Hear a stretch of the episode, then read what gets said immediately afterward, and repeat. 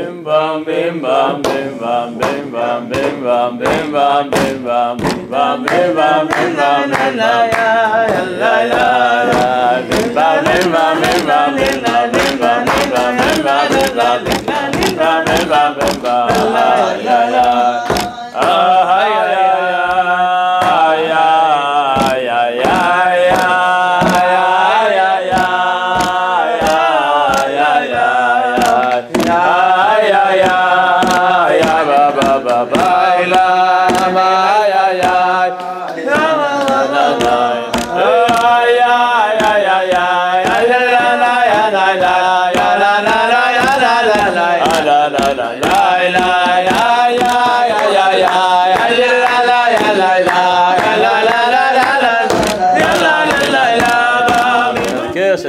ניגון מחיית עמלק. דבר בעיתו, מה טוב. ברוך השם, השיעור השבוע הוא לא על פרשת השבוע. השיעור, הגענו לערב שבת זכור, אנחנו כבר היינו בזין באדר ב', עכשיו כבר אור לח' אדר ב', והשבת זה שבת זכור. בעוד שבוע, בשעה הזאתי, כבר נהיה כולנו מחופשים.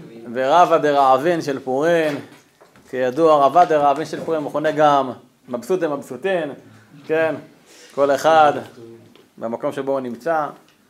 וכפי שאנחנו מזכירים כל שיעור לפני אה, חג ומועד, שכבר בשבת שלפני המועד נשפעים כל האורות המיוחדים של קדושת הזמן לבעדנו לטובה, כך בשבת הגדול לפני פסח, או בשבת תשובה לפני יום כיפור, ובמיוחד בדינון דנן, שבת זכור, שבה נשפעים כל האורות של פורים. נביא גאולה לעולם ונציין שהשיעור מבוסס על ששמעתי ולמדתי מהרב קשתיאל, שליטה מהישיבה בעלי, והרב יצחק קראוס מבר אילן, אה, גם כן שליטה. עכשיו בדרך כלל בשנה שהיא לא מעוברת, שנה רגילה, אז שבת זכור כמעט תמיד יוצאת בפרשת תצווה. זוכרים את זה שפרשת תצווה משה רבנו לא נזכר, וגם במגילה השם השם לא נזכר, ככה הדדי. מפרשת תצווה מצינו עניין שהוא מאוד מיוחד. מקריא לפניכם שמות פרק כ"ט וזה אשר תעשה על המזבח כבשים בני שנה שעיניים היום תמיד את הכבש האחד תעשה בבוקר ואת הכבש השני תעשה בין הארבעים ויסרון סולת בלול בשמן כתית רבע עין ונסך רביעית העין יין לכבש האחד אבל מה הקשר לעמלק ולפורים? טוב, אז לראשונה בתורה אנחנו פוגשים את קורבן התמיד כבר בפרשת תצווה. עבודת המקדש הייתה נפתחת בכל יום עם הקרבת התמיד, התמיד, נכון? כבש אחד בבוקר ואת הכבש השני תעשה בין הארבעים, נכון? אבל אל הקורבן שהיה מוקרב בכל יום בבוקר ובין הארבעים מצטרף, שימו לב בפסוק, נסך רביעי תאין יין לכבש האחד. וגם בפרשת התמיד במדבר פרק כ"ח, גם שם זה מובא ככה. לפי זה במשנה, במסכת סוכה פרק ד', משנה ט', זה לא לפניכם, מובא שם שעם כל כבש שהיה מוקרב, היו מוזגים יין לתוך ספל שהיה עשוי מכסף, שהיה נמצא בפינה המערבית של המזבח, ודרך צינורית דקה, היו, היין היה יורד מהמזבח לשיטין. מה זה השיטין? כלומר ליסודות. כלומר למקום שבו הייתה מערכת של מנהרות קרקעיות, שאליה היה מתנקז. כדור היה, המזבח היה מחובר לאדמה, נכון? אולי תחת ריצוף, ואז בעצם הכל היה מתנקז לשם. עכשיו חשוב להדגיש ולציין שהעבודה הזאת של ניסוך היין, לא ניסוך המים בסוכות, אלא ניסוך היין, היא עבודה עצמאית. אנחנו לא מזלפים את היין על האש, לא על הקורבנות.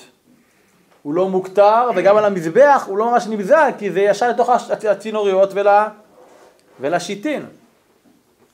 הגמרא בברכות, דף ל"ה ודף אומרת לנו, שניסוך היין תמיד היה מלווה בשירה ובניגונים על ידי הלווים. אין אומרים שירה אלא על היין.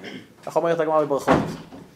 אז צריך לברר וצריך לבאר מה העניין הזה של שפיכת היין דווקא לשיטין.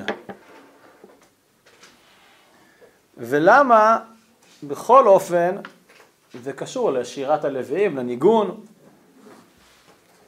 ובואו עכשיו נחזור לפורים. אנחנו יודעים, וזה פשוט, שהמטרה של ימי פורים על פי המגילה היא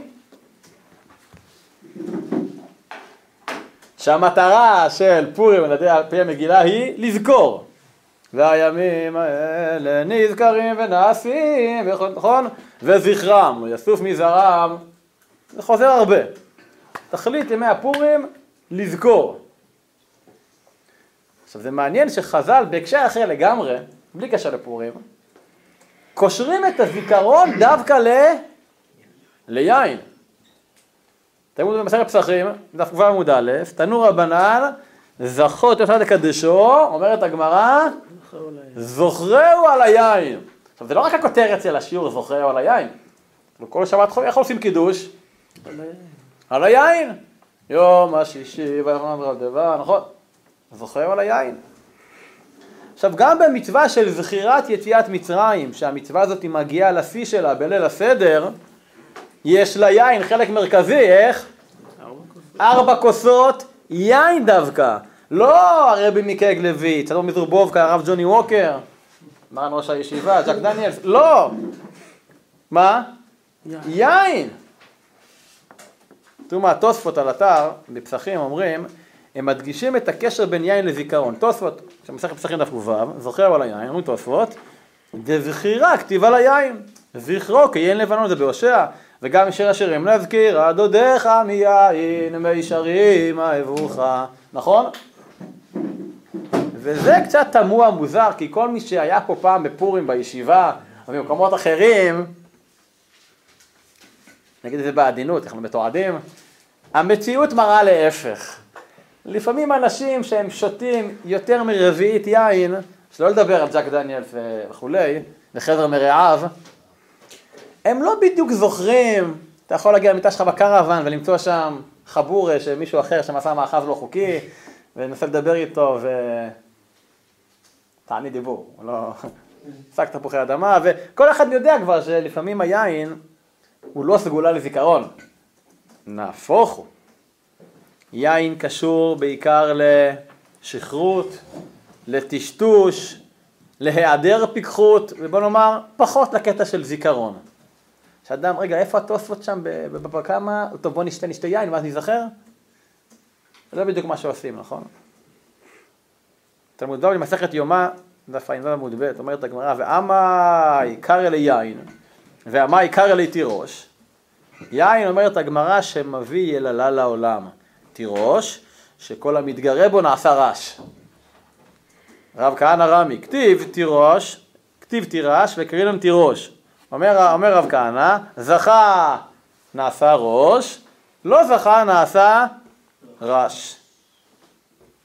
אומר רש"י, מה זה זכה? זכה לשתות לפי מידה, בסדר, נעשה ראש שמפקח ליבו בחוכמה, אבל אם הוא לא שותה במינון המתאים, רש, ולא רש רש רש ברעשנים, אלא רש עניות. הבה נרישה, רש רש, אולי זה קשור באמת למי ששותה יותר מדי, רש רש רש, הבה נרישה, רש רש רש, אולי. אבל רש"י מסביר שיש פה משהו ביין. כאשר היין מגיע במינון הנכון, הוא לא פוגע באדם. להפך, הוא מועיל לאדם, זה קשור לחוכמה, הוא גורם לפיקחות, הוא מפקח את עיני האדם. מצד שני, מול כל סיכוי, ניצב גם? הסיכון לא זכה, נעשה רש.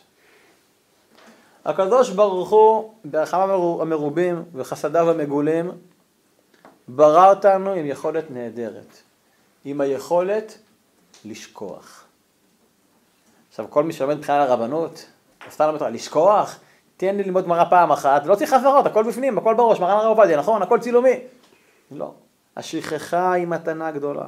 עכשיו נכון, לכאורה יש כאלה שזה מצער אותם ששוכחים כל הזמן, אבל באמת שהשכחה היא מתנה גדולה. כדי שנוכל להיות ממוקז... ממוקדים בהווה, שנוכל להתרכז, צריך לדעת קצת גם, גם לשכוח. זה הזמן לשכוח, שם שם שם שם, לוותר. זה לא סתם. בפיוט, אני לא יודע, נשאר אותו, כן? אתה שר שם על הקשר בין זה הזמן לשכוח, לוותר, לסלוח, כי מי שלא שוכח לא יכול לסלוח. כלומר, הוא לא יכול להתקדם ולהמשיך הלאה. מי שלא שוכח גם מתקשה לשמוח. כי העצב שהוא חווה במערך החיים שלו ניצב לנגד עיניו כל הזמן, אז איך הוא ישמח? אבל יש דברים שאפילו הזמן לא מצליח להשכיח. יש דברים שהזמן לא מצליח להפיג. ואדרבה, ככל שעובר הזמן, הוא רק משביח, הזמן, רק, הזמן העובר הוא רק משביח ומעצים אותם. וזה עניינו של הזיכרון החיובי. כלומר, זיכרון שביכולתו להצמיח אותנו, לקדם אותנו הלאה. עכשיו, זיכרון חיובי זה זיכרון כזה שהשכחה אין לה נגיעה בו, השכחה בכלל לא שייכת לגביו. וככל שהזמן חולף הוא רק מגביר את הנוכחות שלו. זכרו כיין לבנון, אומר הנביא יושע. לפעמים דברים משתבחים, הערך שלהם עולה רק בחלוף הזמן. נשים לב שליין יש תכונה פלאית. בשונה משאר המאכלים, או מרוב המאכלים לפחות, יין, ככל שהוא ישן יותר, הוא, הוא משובח יותר. בניגוד לרוב המאכלים והמשקים, אפקט הזמן פועל על היין פעולה הפוכה, משונה מחלב למשל, שמחמיץ. יש דברים שהזמן לא בא להגביל אותם או למעט אותם, אלא רק להשביח אותם, רק להוסיף עליהם. למשל יין, למשל אהבת אמת. אהבה אמיתית בין איש לאישה היא רק הולכת ומשתרת עם השנים. שנה, שנתיים, חמישים שנה כבר עוד יותר אוהבים, עוד יותר אוהבים, כי כל פעם מתגלים ונחשפים רבדים עמוקים יותר בקשר. אהבת אמת, הזמן רק מעצים אותה ומרחיב אותה מעבר לנקודת זמן ספציפית של לידת הילד הראשון או החתונה או דברים כאלה. בעומק, שתיית היין, המטרה שלה היא לנצח, לנצח את מה? לנצח את הזמן. הרבה יותר משכן, לנצח את הזמן. עכשיו לכאורה, זה לא אפשרי. אנחנו יודעים שאת מהירות הכל כבר שבו, נכון? יש מח אחד, שבו את מהירות הכל. ומה יקרה אם ישברו את מהירות האור? אז יהיה אפשרות, מה לעשות?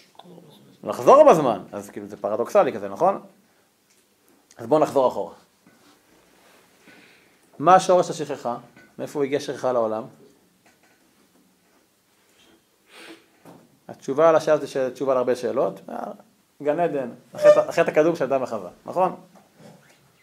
השכחה היא תולדה של החטא של אדם הראשון שאכל מעץ הדעת, שלפי חז"ל, אחת מהשיטות, מה הוא היה? גפן. והחטא לא היה בעצם האכילה או השתייה, סחיטת אשכול ענבים ליין, אלא בעניין של הטיימינג, של הזמן, של התזמון. כלומר, הבעיה שאדם וחווה שתו מהיין, אכלו את הגפן לפני כניסת השבת. כתוב, אכלה פגה, לפני שהגיע הזמן שלהם, זה הבוסר. אומר האריזל הקדוש, אם אדם הראשון היה שותה את היין בעיתו בזמנו, כלומר, אחרי את הכוכבים, עושה קידוש יום השישי, לחיים לחיים שותה אז, לא היה שום קלקול במציאות. לא עץ הדת, היו אוכלים מעץ החיים, כפי שדיברנו בט"ו בשבט שנה שעברה, ואכל וחי לעולם. אדם הראשון היה אמור לקבל את השבת, בואי קלה, בואי, את הנפש, את הרוח, את הנשמה, כן, מתי? עם כוס יין. על כוס יין מלא, מלא כברכת השם. זוכרהו על היין. זה קדושת השבת, נכון? מה אומרת? אנחנו מקדשים את השבת לא באמצעות כלים מפורצלן, או סכו"ם מזהב, מקדשים את השבת באמצעות היין, אפילו שזה יין ב-19.90 שקונים באושר עד, אוקיי? כמנהג הישיבה. או שלא קנה באושר עד, אני לא יודע, אבל עדיין, חזקה שזה הסכום, נכון? ובהתאם לזה גם... אנחנו מקדשים את השבת באמצעות היין. כדי, למה? כדי שבאמצעות היין נוכל לשכוח את כל טרדות הזמן של ששת ימי המעשה. זה לפי המהר"ם שיק.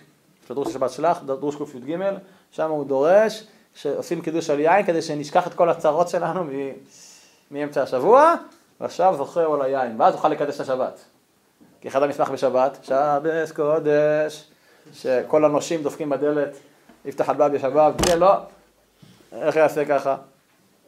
המטרה של שתיית היין בשבת, של קידוש השבת באמצעות היין של הקידוש, זה לשכוח את ההווה ולזכור את הנצח. שפת אמת מרחיב על זה כמעט בכל פרשה, שהשבת היא יום שהוא למעלה מהטבע. ולכן השבת בגלל זה היא אסורה במלאכה, של משהו קיומי טבעי. השבת היא הרי לפי חז"ל, ההגדרה שלה שהיא קביעה וקיימה. גם יש יום טוב, ביום עוברים מקבלים את הנפש, יום חמישי את הרוח, ביום שישי את הנשמה. צריך להתגבר שלוש שרנו, דוחף את זה, כן? אז שבת היא קביעה וקיימה, היא מעל הזמן. למה? כי השבת היא התשתית לבריאה. היום יום ראשון, בשבת, היום יום שני, בשעה יום שלישי, היום יום רביעי, בשעה יום שישי, יום השישי, נכון? השבת היא התשתית של הבריאה ולכן לא יכול, לא ייתכן ששום דבר מימות החול מהדברים שהם תחת הזמן, לא ייתכן שהוא יגביל וישכיח את השבת. מה, בגלל שעברו 5,779 שנים ושישה חודשים מבריאת העולם, אז שבגלל זה נשכח את המעשה בראשית? לא יקום ולא יהיה. נהפוך הוא, כל שנה בבריאה מגלה עוד חידוש בבריאה. כל שנה מוציאה לפועל עוד משמעות חדשה, משמעות נוספת של בריאת העולם. כך גם לגבי יציאת מצרים ומחיית עמלק שמתחדשים בכל יום ויום, כל שנה מחדש. כמו שלמדנו בתניא בפרק מ"ז, שבכל יום יוצאים ממצרים. לפי המקובלים, הזמן שעולה בגימטריה כידוע 90 ו... מתחת למאה, זה קל, כן. 97, נכון? 97. אז על פי המקובלים, לא צריך לצלם את זה, אבל כתבתי פה בקטן, שזה שם מה, שזה הווי ואלפין, ושם בן, נכון? שם בן זה 52, שם מה זה ה? 45. 52 עד 45 בגימטריה 97. זה סוד הפסוק, אדם ובהמה תושיע אדוני. אדם זה גימטריה מה? בהמה, גימטריה בל. אז אדם ובהמה תושיע הוויה, כלומר אתה יכול לנצח את הזמן. למה? כי אתה היה ובהווה אתה מעל הזמן. ולכן תחילת העבודה במקדש היא שהיין זורם לשיטין בתחילת כל יום של עבודת הקודש במקום המקדש. היין גם זורם לשיטים בסוף כל יום של עבודת הקודש במקום המקדש. למה? כי כל עניינו של היין זה להגיע לשיטים. כל עניינו של היין זה חיבור ליסודות, לתשתיות שלנו. למה? כי כל יום, אבל כבר אתמול היינו בתשתיות, אתמול, לא, לא, לא. כל יום הוא יום חדש, זה לא חידוש של הרב יעקב, נכון? זה היום עשה השם, אלא כל יום הוא יום חדש. כלומר, כל יום יש בו קצת שכחה, מאיפה? מהיום שלפניו. ביום האתמול, אמר לי חייל, באתי לי מילואים חודש, אמרו לי, זה החייל שלך? לא הגיע, לא הגיע, בסוף הוא הגיע. אמרתי לו, מה, היה לו גימלים. אמרתי לו, איך אתה מרגיש? מרגיש יותר טוב מאתמול, מקווה שפחות טוב ממחר.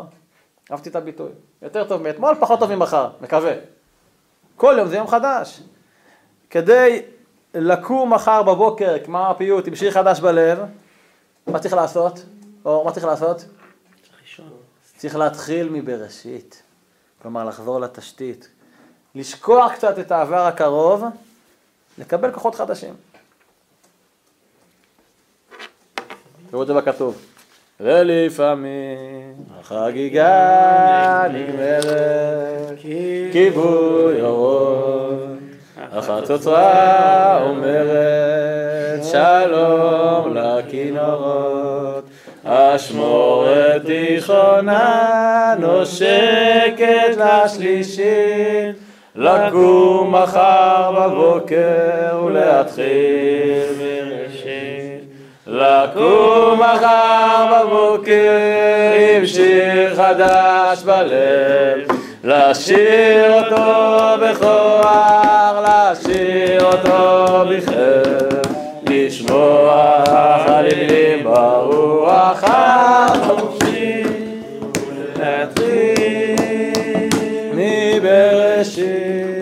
מבראשית, את עולמך בבוקר, תמיד לברוא, האדמה העשב וכל המאורות, ואז מיני עפר בצלם אנשים, לקום מחר בבוקר מבראשית. לקום מחר בבוקר עם שיר חדש בלב, לשיר אותו בכוח, לשיר אותו בכאב, לשמוע חלילים, רוח החופשית ולהתחיל. עכשיו הבית החשוב, גם אצלך החגיגה נגמרת ובחצות הביתה את הדרך קשה לך למצוא מתוך החשיכה אנחנו מבקשים לקום מחר בבוקר ולהתחיל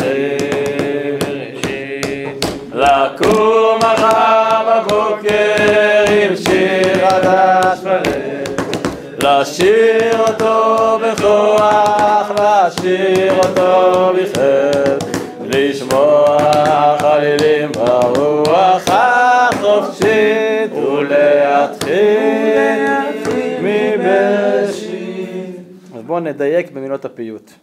ובחצות הביתה את הדרך קשה לך למצוא, כן, לא שאלה כמה תיקון חצות, קשה לו.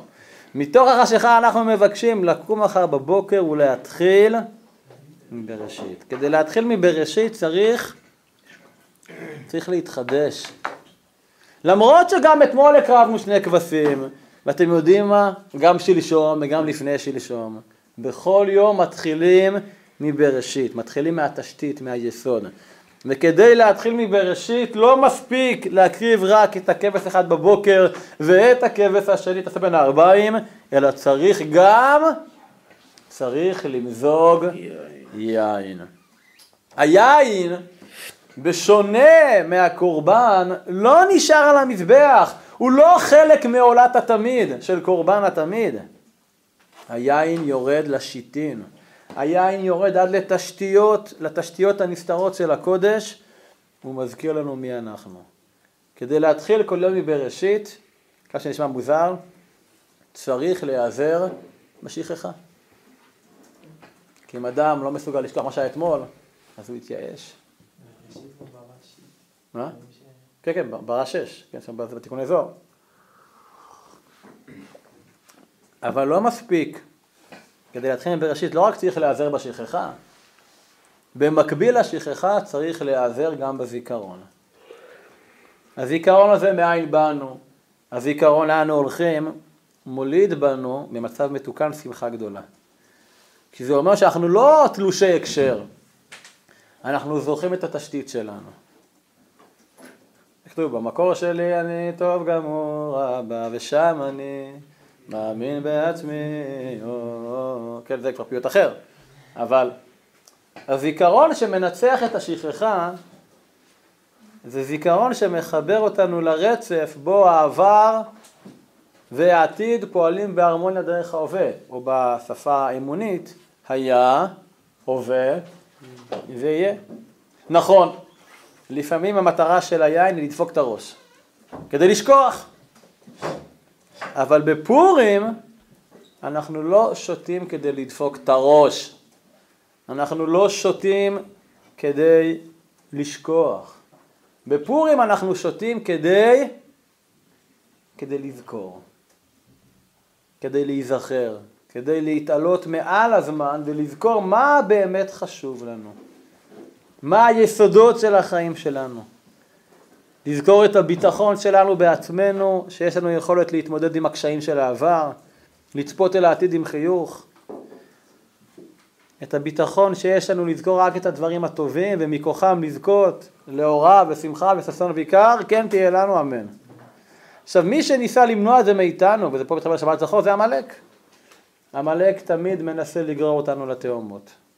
במקום היין שמחבר אותנו לתשתיות, עמלק רוצה להציף אותנו במי התהומות החשוכים שלנו מהעבר, שמי התהום שהביוב עולה על גדותיו זה לא טוב, נכון? אפשר לרדת לתהום, אבל לא שהתהום יעלה אליך.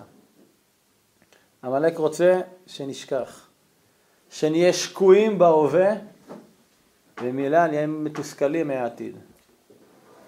לכן, לפני פורים מגיע שבת זכור, שכל עניינה זכורת, אשר עשה לך עמלק זכור, זכור. הרב קשתיאל הסביר יפה ש, שזה, שזה ניסוך היין, שזה נסך רביעית אין יין. מה, מה זה נסך?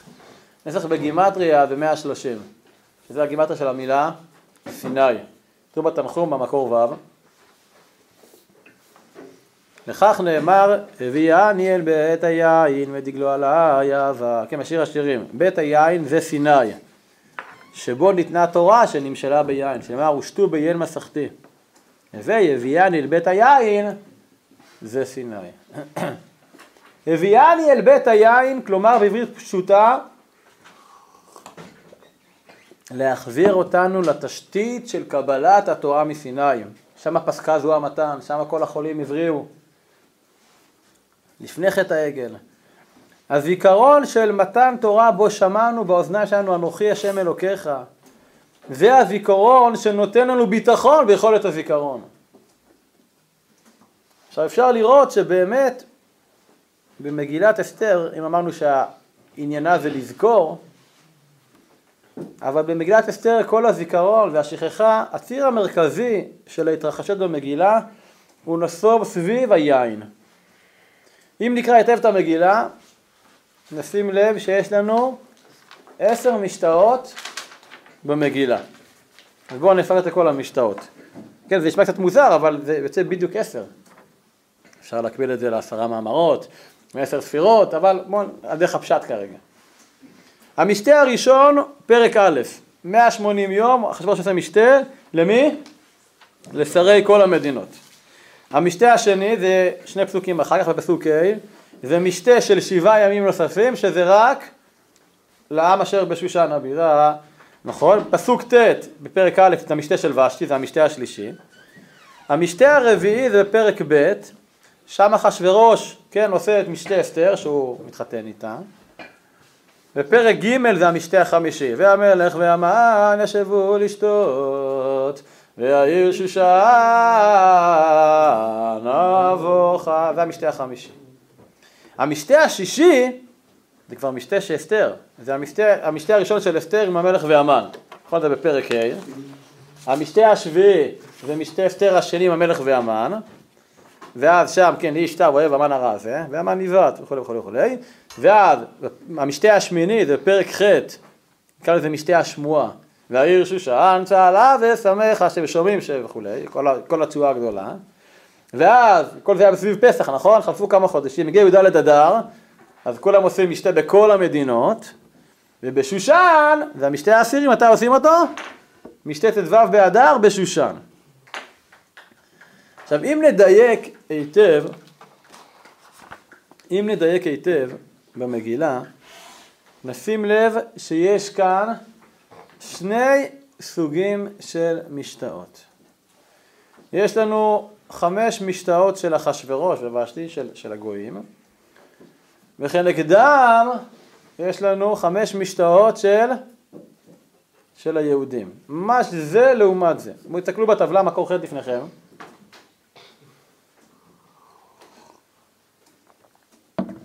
אז המשתה הראשון, א', זה משתה לשרי כל המדינות. מה, זה המשתה של אחשוורוש. מה המשתה שמקביל אותו ליהודים? זה המשתה התשיעי. משתה בי"ד באדר של, בכל המדינות. המשתה השני של אחשוורוש זה משתה לעם בשושן, שזה מקביל למשתה העשירי. משתה ט"ו באדר בשושן. ג' זה המשתה של ושתי, נכון? למה הוא מקביל? למשתה אסתר הראשון. ד', המשתה הרביעי של אחשוורוש זה אחשוורוש זה משתה לאסתר, זה מקביל למשתה השני של אסתר עם המלך והמן. והמשתה החמישי והמלך והמן ישבו לשתות, העיר שושן אבוכה, זה המשתה שבו היהודים מודים על עץ התשואה, והעיר שושן צהלה ושמחה. וכשמסדרים את זה בטבלה אחד מול השני, אז ממש רואים פה את דברי הגמרא של רב כהנא ביומה.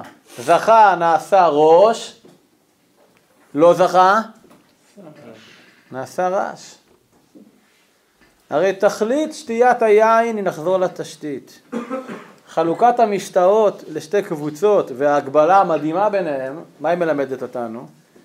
זה מדגיש בפנינו כמה אחריות יש לשתיית יין.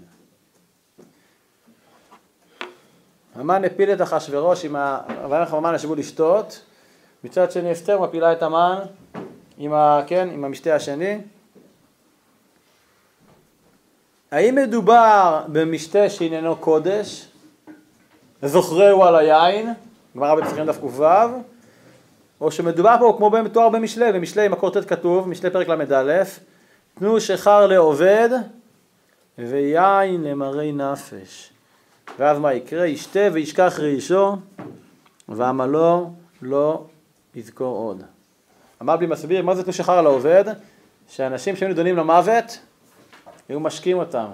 זה כמו, זה הטכניקה שלה זה לסמם אנשים. שלא ישתגעו, יאללה, שותים, אכול ושתו כי מחר נמות. אז לפני כן, דרך אגב, של אחד ההסברים, אומרים, מספרים הרנן, לחיים, למה? לפני שמחריבים בבית דין מהפסק דין, חיים או למוות, אומרים, סברים, הרנן, כל צועקים, לחיים, לחיים. ואז אומרים, לחיים, מה פסק דין? אז תנו יין, תנו שחר לא בדיין למרי נפש, זה לאנשים הלא טובים. יש אנשים ש... מי צריך משתה, תגידו לי דחילק, 180 יום ברצף, 180 יום זה כמעט חצי שנה, כל זמן חורף. מי צריך משתה יין 180 יום לדפוק את הראש? מי שרוצה להיזכר, מי שרוצה לזכור, או אולי מישהו שרוצה לשכוח משהו, אז הוא צריך 180 יום, זה לא מספיק, עוד שבעה ימים לעם אשר בשושן. הרי כל התכלית של השתייה זה לעורר בנו את הזיכרון, את הזיכרון לקשר שהוא בלתי ניתן לניתוק מהתשתיות של היסוד, היסוד, תשתיות היסוד הלקיות שהן בתוכנו, בשיטים. תראו לכם צדק הכהן מלובלין מסביר את העניין. רסיסי לילה, אות נ"ב של רב צדוק. אבל פורים הוא אות הברית שבין ישראל לאביהם שבשמיים. מצד שורש הנעלם בעולם הזה, ושגם בעת ההיעלם וההסתרה במעמקי ליבם דבוקים בשם יתברך. ועל כן חייב לבסומי עד דלא ידע, להורות דגם בעת שכרות כזה כשכרותו של לוט דלא ידע כלום. מה נאמר על לוט? ולא ידע בשכבה ובקומה. זה ממש דמות המראה של אדם הראשון, והאדם ידע את חווה אשתו. הוא ידע את חווה אשתו ולוט, ולא ידע בשכבה ובקומה. זה שני תוצרים של היין, נכון? אדם ששתה יין וידע את חווה אשתו, לוט הושקע על ידי בנותיו ביין, ולא ידע בשכבה ובקומה. וגם בעת שכרות כזה כשכרותו של לוט, דלא ידע כלום והוא בהיעדר הדעת לגמרי, גם כן, הוא לא עושה שטויות, גם כן קשור בשם יתברך. וזה כל קדושת הפורים, ועל כן הוא אות עולם שאי אפשר להיות, שאי אפשר להיות להיכרת כלל. היין יורד עד לשיטין. הביאני אל בית היין, אומרת הגמרא, זה, אומרת הנחומה, זה סיני. וזה מעורר בנו שגם בעת האסטוריה שבתוך האסטורי, בעת הזמן הנעלם, בלשון הרי בית הדרומיתה, אז אומר רב צדוק, ישראל במעמקי ליבם דבוקים בשם יתברך. הכל תלוי ביכולת החיבור לשורשים, לתשתיות, לתשתיות היסוד הנעלמות, שאנחנו לא רואים את זה, שופכים את היין, הרי מה זה קורבן? כל מי שהיה בשיעור זבוכים של הרב ראם השישי בבוקר, יודע, נאמר זה גם נכתב בספר שלו על זכרים בפתח שער העליון, בהתחלה, הקדמה קורבנות, אם מתחבר פה לפרשת השבוע, פרשת ויקרא, שהקורבנות לא נזכרים בתורה בחומש בראשית, כן? נוח, יש לנו את קין והבל, מנחה. נוח, והיה לעלות במזבח. יש לנו, תגיד, אה, פסח. מה פסח? קורבן פסח, זה לא קורבן, קורבן פסח זה לשון חז"ל. בתורה מה כתוב? זבח. המילה של, של הקרבה זה רק אחרי הר סיני, ואתה הקריב ולך את אהרון אחיך, אבל פעם ראשונה שיש קורבן, זה בשלנו, אדם, כי יקריב מכם קורבן. קורבן זה חידוש של חומש ויקרא, של ספר הקדושה. כי אם אנחנו רוצים להתקרב למקור לשור צריך להקריב. ולכן, עם הקורבן, מה אני עושה? עם, עם התנועה שלי להתקרב לקודש, אני מוזג יין. שהיין יורד עד היסוד. כי אין כזה דבר חיבור בלי חיבור ביסודות. אין כזה דבר, לקדוש ברוך הוא אהבה אפלטונית. צריך ייחוד. הרי את מקודשת לי, כדור, אשר קידשנו במצוותיו. ואם אין חיבור לשורשים, אם אין חיבור סמוך לקורבן, לשיטין, אז זה לא התקרבות אמיתית, זה פיקציה, אתה שותה משקה מוגז, חושב שאתה שבע.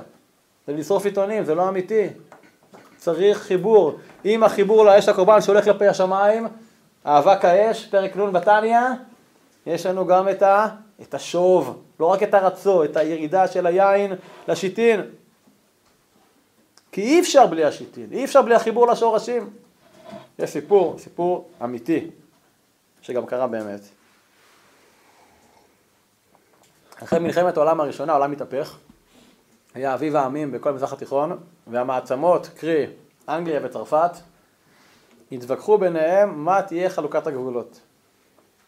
מי שהיה אה, שר המושבות של האימפריה הבריטית היה ווינסטון צ'רצ'יל. לימים סר, ווינסטון צ'רצ'יל, סר זה 260, 10 הבעיות, אבל... הוא היה בלי פרק, אבל היה עם... אה, כן, אבל צ'רצ'יל היה שר המושבות, והוא עשה סיור תחת תיכון, כדי לסרטט אחרי זה בהסכם סייקס פיקו, זוכרים בגרות בי"א, סייקס פיקו שם, כן? שם שם, אז לסרטט את הגבולות, שימו לב שכל גבולות במזרח התיכון, לבנון, סוריה, ירדן, עיראק, ערב הסעודית, מצרים, סיני, זה קווים ישרים, זה לא אה, גבולות גיאוגרפיים. הגבול הגיאוגרפי בין ישראל ללבנון זה בליטני. הגבול בין ישראל לבין ירדן, אבל בערבה יש גבול, או סיני, זה הכל קווים ישרים, זה חלוקה פוליטית בין צרפת לאנגליה. אז הוא עשה סיור בארץ הקודש, שכמובן המגמה של ראשי יישוב העברי, מועצת העם הזמן, לפני מועצת הזמן, זה לשכנע אותו כמה ישראל היא טובה, כדי שיהיה בית לאומי, שכן, בהצהרת בלפור בנובמבר 18, 1917, סליחה, ארבע שנים קודם לכן, גם בגרות בהיסטוריה, שזה יחזיק. עשו לו סיור בארץ הקודש במקומות הקדושים, אז גולת הכותרת היה לעשות לו סיור ב downtown תל אביב, העיר העברית הראשונה. איך רק פה כל פה חול וחול וחול וחולרה, והפכו אותה לרחוב לתל אביב, העיר העברית הראשונה. והתכנון לעשות לו מצעד קבלת פנים ברוטשילד. היום זה נקרא שדרות רוטשילד. אבל אז זה לא היה שדרות, כי בתל אביב לא היה אף עץ, כי אי אפשר לטעת עצים על החול על הדיונות. מודי זנגוף, כן, הוא ראש העיר, מה עושים? הוא אומר, מה עושים? גולדן קורפ, הראש היהודי. שלח אנשים לנס ציונה, וראשון לציון, המושבות הוותיקות, והיו כמעט 30, אה, כן, מה עשה? הרימו משם 25 עצים מנס ציונה, 25 עצים מראשון לציון, חתכו אותם, וחפרו בור של מטר, והופה, 25 עצים פה, 25 פה, ולהלן ייקרא שדרות רוטשילד, עד היום. יש לאבא שלי, רואה פעם מחשב תמונה של שדרות רוטשילד, ועשו לו מסדר קבלת פנים, ודיזנגוף אומר לו, שמע, אדוני צ'רצ'יל, תראה מה זה הראש היהודי, הכל היה פה חול, איך הצמחנו פה עצים, הפכנו את השממה. הוא לא לקח בחשבון שזה תל אביב העברית, כל, כל הילדים שם זה צברים. כולם טיפסו על העצים לראות מי זה אדם חשוב עם הצילינדר על הראש שבא מאנגליה. ושכולם טיפסו על העצים, אז מה קרה? כמו דומינו, טק, טק, טק, טק, טק, טק, טק, טק, הכל נופל מול העיניים של צ'רצ'יל. אז צ'רצ'יל אמר לו, ואני לא אחכה פה את המבטא הבריטי הכבד שלו עם הסיגר, אומר לו, ידידי, אם אתה רוצה שזה יחזיק מעמד, תשקיע בשורשים. ועד היום שדרות צ'רצ'יל, שדרות צ'רצ'יל, שדרות רוטשילד, זה שם. אם אתה רוצה שזה יחזיק מעמד, תשקיע בשורשים. בלי השורשים זה לא יעבוד. ולכן מכל קורבן צריך חיבור לשורשים, לשיטין, למקום הסודי של היין. מוסיף הרב חרל"פ, מי מרום חלק י"ג, טעם ההתבשמות בפורים היא כדי שתסתלק הדעת התחתונה ותשרה הדעת העליונה. זו הייתה גם כוונת נוח כששתה יין ונשתכר. יש כאלה שרוצים להגיד שנוח יצא מהטבע, זה כמו אחרי השואה, רק כל העולם חרב, אין כלום. אז הוא רוצה לדפוק את הראש. תנו, כמו במשלי, תנו שחר לעובד ויין למרי נפש. ישתה וישכח ישוב, אני לא לו לדקור עוד. אבל לא, אומר פה לא. אומר הרב חרל"פ, המטרה שאינה רוצה לשלמה הייתה, שלמה המלך, לסלק את הדעת התחתונה, כדי שתשרה הדעת העליונה. ומה שאמו הוכיחה אותו על כך, על את שלמה, ואמרה על המלכים שתו יין, היא מפני שלא הגיע עדיין זמן התיקון, ועל כן הביאה להם שתיית יין מהשכרות ירידה במקום עלייה, שנוח עם, ה, עם המעשה שם של, כן, של חם, וכן מה שהיה איתו, ויתגל בתוך העולו, ושלמה המלך מה שעשה לו יין ואנשים, אבל לעתיד, כשהטבע יתעלה למדרגה העליונה, שוב לא יוכל כל יין שבעולם להביא הפסד לטבע, ושוב, שוב לא ישתכרו. ולכן בפורים, שהוא מבחינת עולם העתיד, כמו שאמרו, לעתיד לבוא, כל המועדים בטלים, מהפורים אינם בטלים, בא חיוב להתבשם מבחינת מה שאמרו חז"ל, ימלא גרונם של תלמידי חכמים, יין. אמר לי פעם, למה אתה לא שותה? אני לא תמיד חכם. יש לי פטור. אבל צריך לשתות. לשתות. זאת ועוד, פורים הוא יום הבחינה על כך שקיבלנו את התורה ברצון ללא אונס כלל. וכלל הוא שכל דבר המותאם לרצון ואין בו מן האונס, אין לו הפסק לעולם. ובגלל שאין לו הפסק לעולם, אומר הרב חרל"פ, לזאת מתירים אנו בפורים את כל מאסרי הגוף. ומניחים לגוף לנהוג באופן טבעי. ובזה ניבחן. אם גם אז לא נבעט בשום דבר קודש ולא נימשך אחרי עוללות חומרנית, הרי זה עד נאמן שאומנם קבלתנו הייתה ברצון.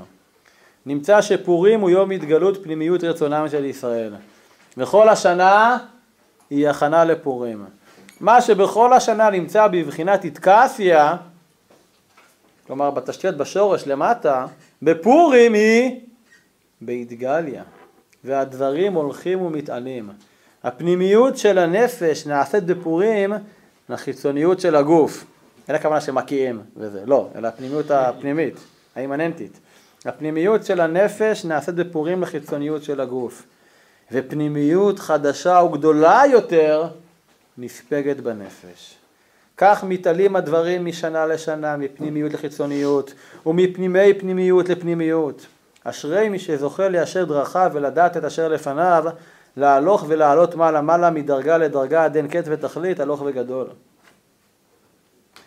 לפי הרב חרל"פ, כל השנה היא הכנה לפורים.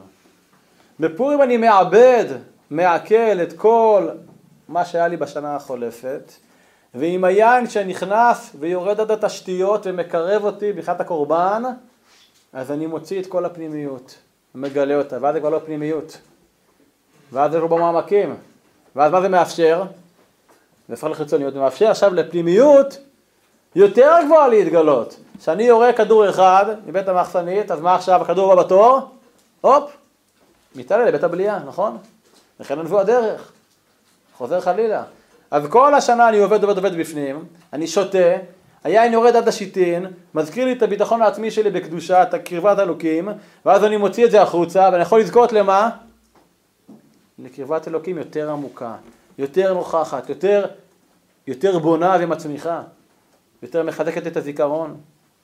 תראו, מסכת בבא בתרא, דף ע"ג עמוד ב', שם קובץ הסיפורים המופלאים והפלאיים של רבא בר חנא, ואמר רבא בר חנא, ואם נחדה וכעסינן במדברה, והתלווי בעדה נאו תאיה.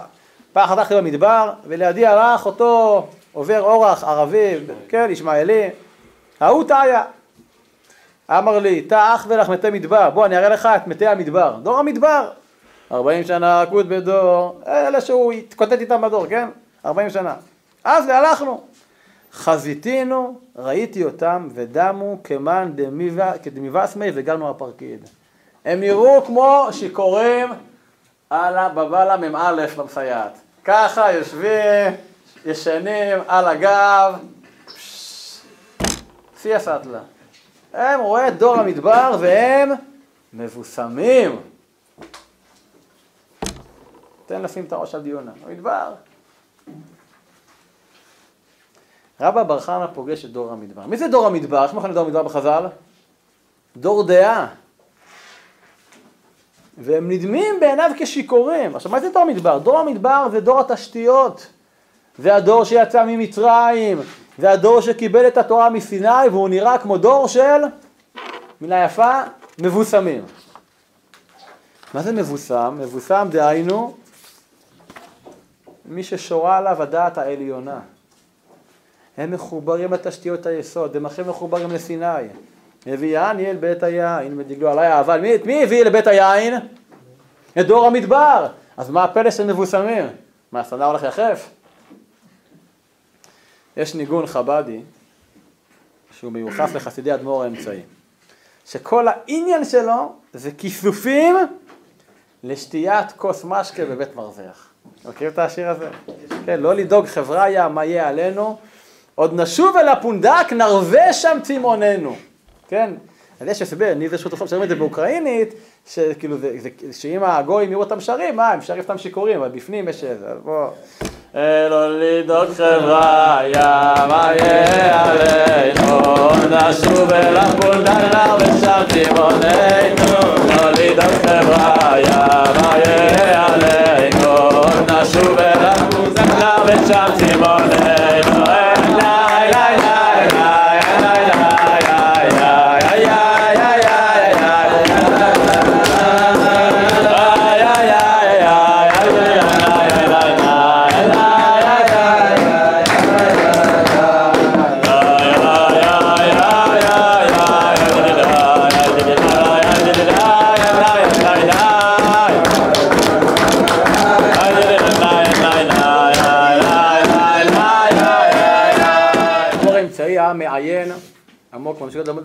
הספרים שלו, עמוקים בצורה בלתי רגילה, וארוכים בצורה בלתי רגילה.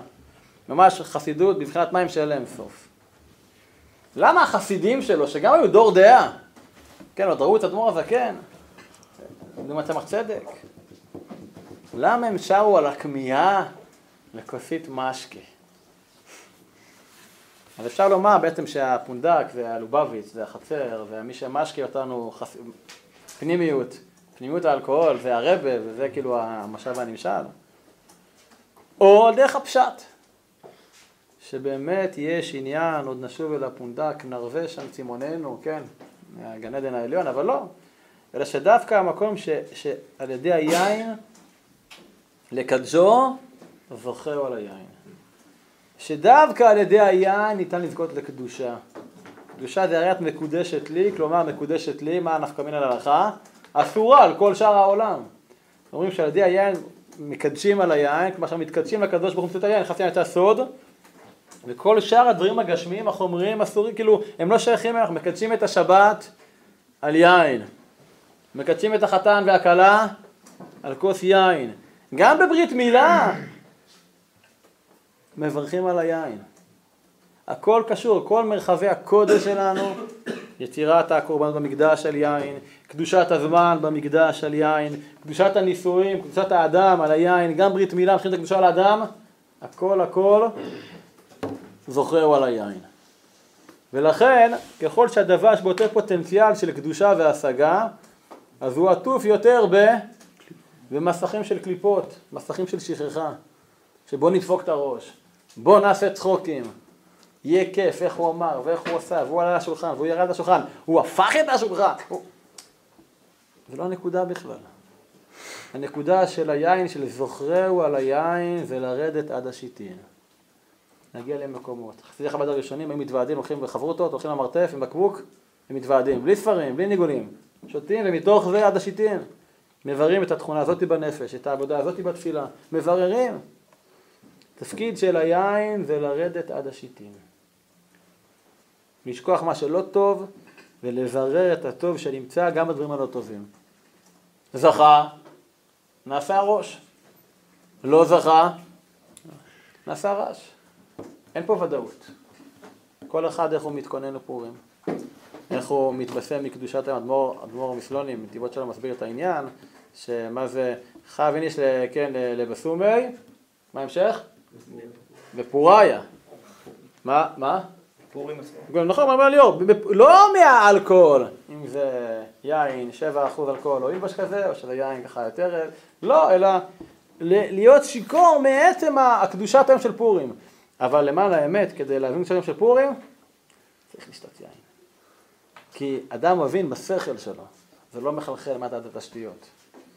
שאדם, כמו שדיברנו בשיעור תניא מקודם, על הצמה לך נפשי, שזה מגיע מהתאומות שלו, צמה לך נפשי, עם הפסנתר, כמה, לא, זה צמה לך, זה זעקה מקירות הלב. וזה יורד ומגיע מהשיטין, ולשם שופכים את היין. וזה מה שמאפשר את הקורבן. ולכן אנחנו צריכים, מה שנקרא לזה במגמה שפורים הקרוב הבן הטובה, יהיה נרבה בשתיית יין, אבל שזה יוליד זיכרון. לא של זיכרון, וואו, איזה צחוקים, אלא איזה גילויים גיליתי על עצמי. דברים שלא ידעתי, דברים שידעתי ופחדתי להוציא. ולכן יש הרבה משמעות עם מי אני שותה את היין, מה האטמוספירה, מה הסביבה. כן, טיפ של אלופים, כמו קרמבו, לא לשתות בבית מרזח, לא בפונדק, נכון? לשתות עם החבר'ה, בישיבה, בבית, מי, מי האורחים שלך לפורים, איפה אתה נמצא? כי יש הרבה הרבה אחריות להשלכות לסביבה. ולכן, מה שנקרא, נזכה כולנו לזכור את עצמנו על היין. וכידוע, זכה נעשה הראש, וכל עניינה של הראש זה לזכות, לא, לזכות לאמונה. שנה שעברה דיברנו על זה שפורים זה חג האמונה, אוקיי?